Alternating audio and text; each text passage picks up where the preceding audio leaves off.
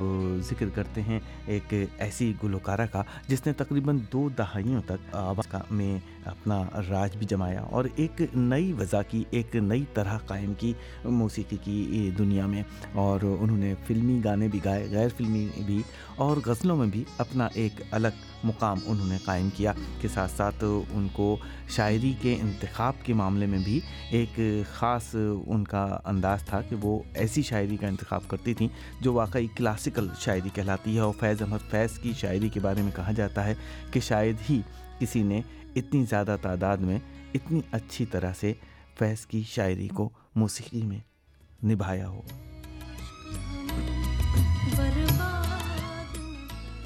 جی ہاں بلبل پاکستان کا ٹائٹل انہیں حاصل تھا۔ معروف گلوکارہ نیرہ نور انتقال کر گئیں۔ ان کی عمر بہتر برس تھی۔ ان کی نماز جنازہ جنازہ آج سپہر کراچی میں ادا کی جا رہی ہے۔ سو سن دو ہزار پانچ میں انہوں نے حکومت پاکستان نے صدارتی تمغہ برائے حسن کارکردگی سے نوازا تھا۔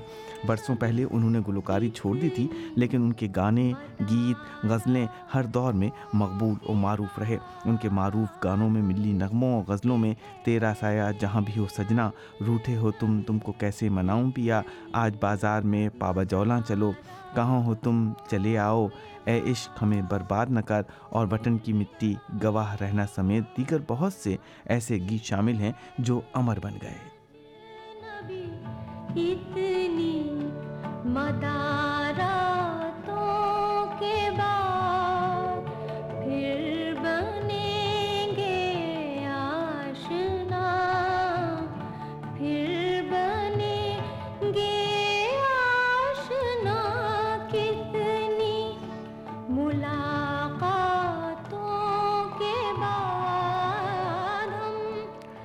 فیض احمد فیض کی یہ غزل سقوط ڈھاکہ کے بعد دلوں میں ایسی اترتی چلی گئی۔ اس نے بڑی شہرت بھی حاصل کی اور دلوں کو چھوا بھی۔ مگر نیر نور کی شاعری، غزلوں، شاعری اور انتخاب کے معاملے میں ذرا منفرد تھی۔ اے عشق، ہمیں برباد نہ کر، اختر شیرانی کا کلام تھا۔ مگر انہوں نے فلموں کے لیے بھی گایا اور سرور بارہ بنکوی کا یہ کلام روبن گھوش کی موسیقی میں نظر اسلام کی فلم آئینہ میں بہت مقبول ہوا۔ روٹھے ہو تم۔ تم کو کیسے مناؤں پیا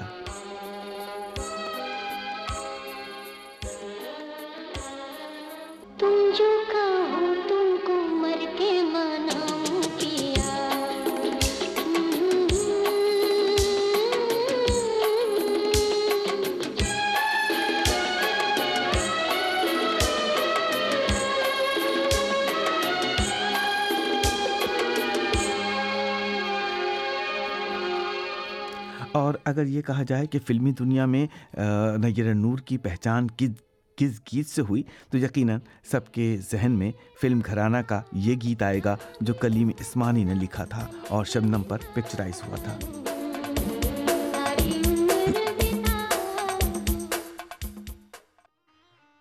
اور ایسے بھی بہت سے گیت تھے جو فلموں کی کہانی کی، انہی کے اوپر گھومتی تھی۔ ایسے ہی ایک فلم تھی آس اور اس فلم میں نثار بزمی کی خوبصورت موسیقی، مسرور انور کے بول اور نیر نور کی آواز۔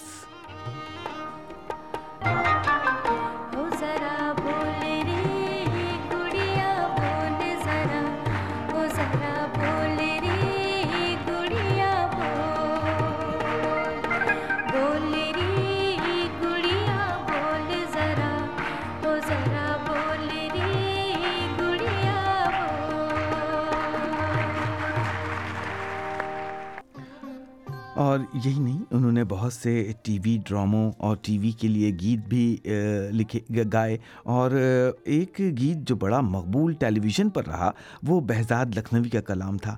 اے جذبہ دل گر میں چاہوں ہر چیز مقابل آ جائے۔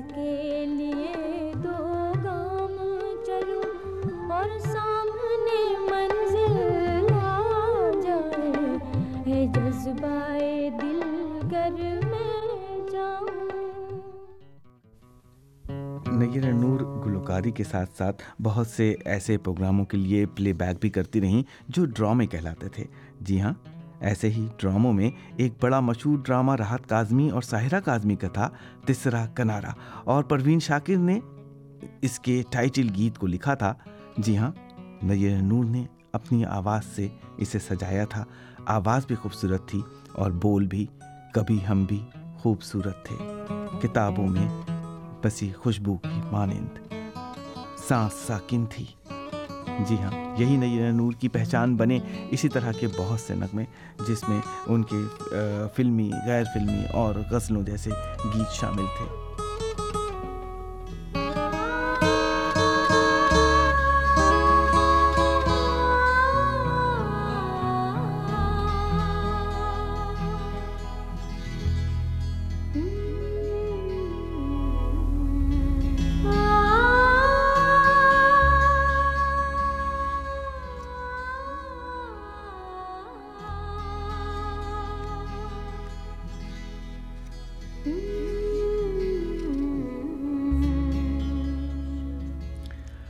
نیرا نون نے نیشنل کالج آف آرٹس سے پڑھا۔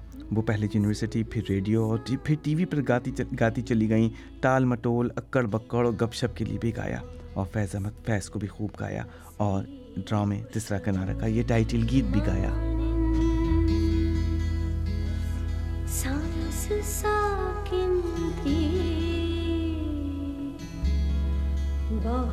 سے ان کہے لفظوں سے تصویریں بناتے تھے۔ کبھی ہم خوبصورت تھے۔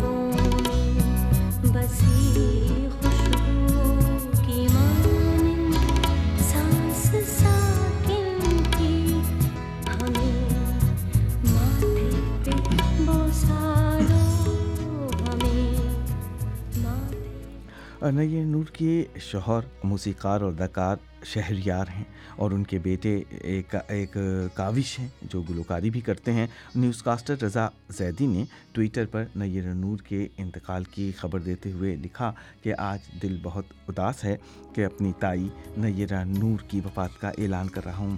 نیر نور کی وفات پر پاکستانی سوشل میڈیا پر اداسی کا سما ہے۔ بہت سے لوگ ان کی وفات کی خبر پر رنج کا اظہار کر رہے ہیں۔ ان کی مشہور غزلوں اور گانوں کو شیئر کر رہے ہیں۔ ایک صارف نے لکھا کہ اداس اداس خبر ہے، ایک عہد تمام ہوا، ایک بہت بڑا نقصان ہوا۔ نہ نیرہ نور، چل بسی۔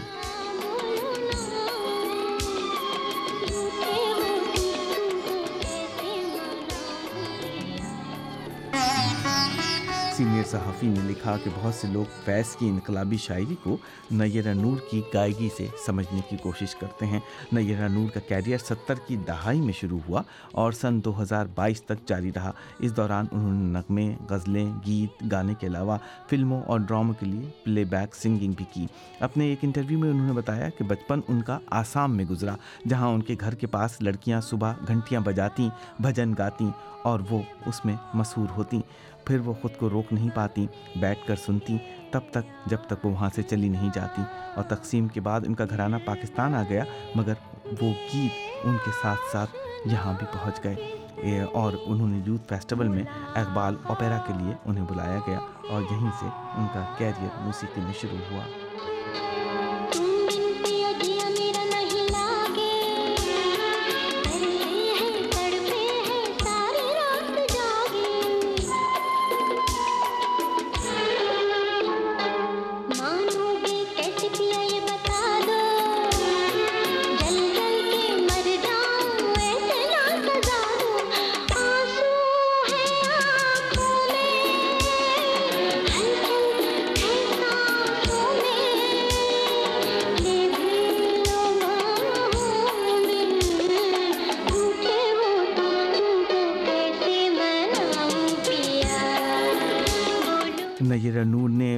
سے ایسے قومی گیت بھی گائے جو بڑے مشہور رہے فلم فرض اور ممتا کے لیے انہوں نے جب قومی نغمہ اس پرچم کے سائے تلے ہم ایک ہیں۔ گایا تو اس زمانے میں ریڈیو، ڈرامہ آرٹسٹ اور شاعر حمایت علی شاعر کو دیے اپنے انٹرویو میں انہوں نے بتایا کہ ان کے خاندان میں گانا گانے پر پابندی تھی، خاص طور پر والد کے خاندان میں۔ لیکن والد نے ان کی وجہ سے یہ پابندی ختم کی اور یہ کہہ کر ختم کی کہ اگر بچوں پر پابندی لگا دی جائے تو وہ بغاوت کر دیتے ہیں۔ اس لیے یہی بہتر ہے کہ ان کو اس طرف جانے دیں جہاں ان کا شوق پروان بھرتا ہے۔ ان کے گیت امر ہو گئے۔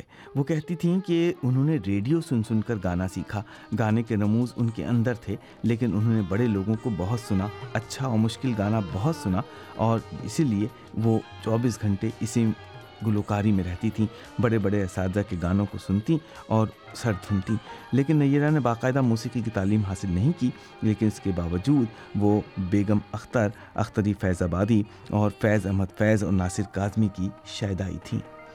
آخر میں چلتے چلتے آپ کی سماعتوں کی نظر فیض احمد فیض کی وہ غزل جو ان کی ایک اور شناخت بن گئی۔ نئی نور کی آواز میں آپ یہ غزل سنیے اور مجھے اپنے میزبان ریحان علمی کو اجازت دیجیے اس دعا کے ساتھ پھر ملیں گے۔ گر خدا لایا، اللہ نے کے بان